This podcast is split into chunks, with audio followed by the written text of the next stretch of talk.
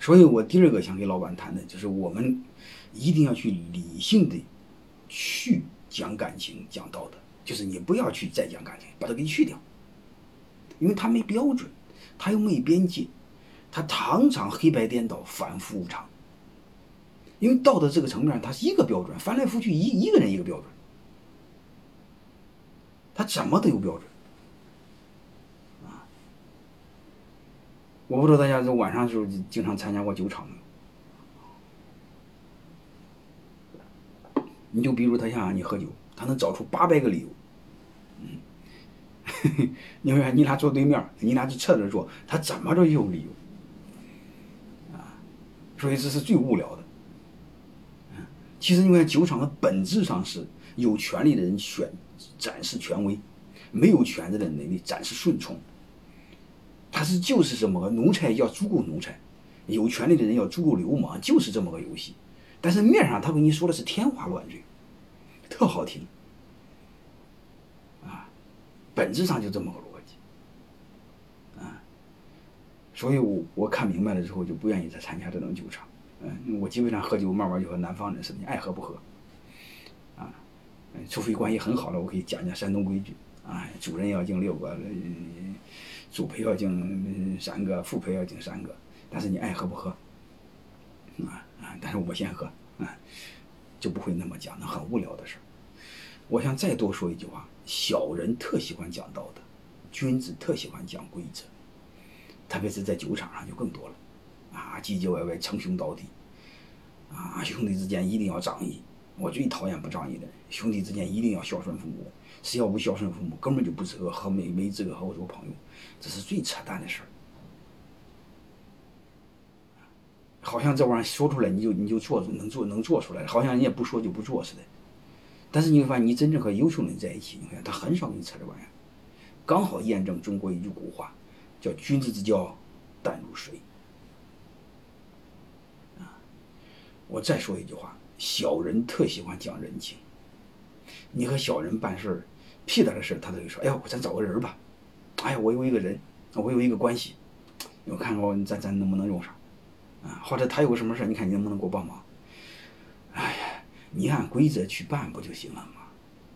你一旦讲人情，在破坏规则，你会发现，反倒是越小人物、越烂的人物，其实越没有权利的人物，他越喜欢破坏规则。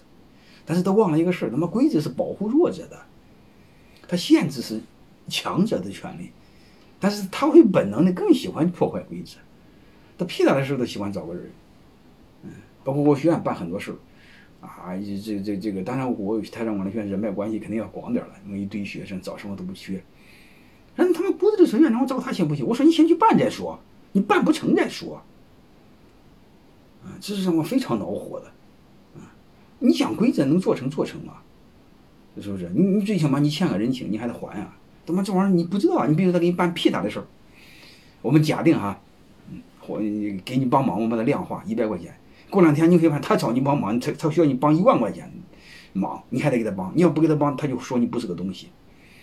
我不知道大家能干过这事没？说我最讨厌找呃找人帮忙，我宁愿花多少钱不找人帮忙，人情债哪能还得起？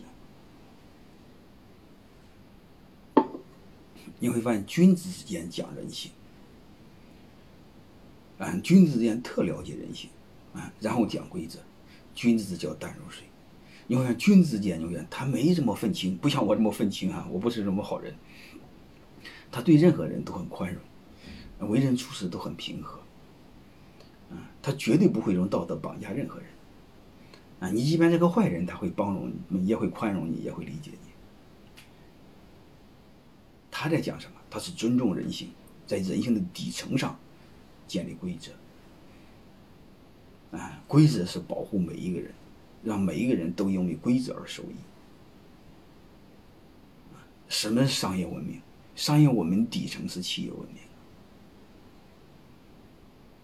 明。啊，基督精神的本质不就是契约精神吗？上帝面前人人平等。我们这本土文化你会发现这不是，权力面前他是大爷，我们是王八蛋。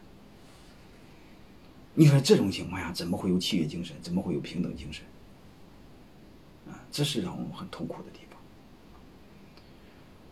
权力只要大于法律，就根本没有所谓的商业文明，也没有市场经济。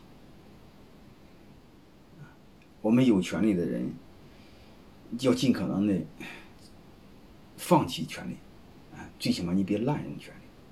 没有权利的人要学会争取权利，只有这样才能平等和平相处。然后慢慢的，我们才建立起我们自己的商业文明。然后我讲了第一个，我们不要用权力；第二个呢，我们不要用胆讲道德、讲感情，做什么呢？讲规则。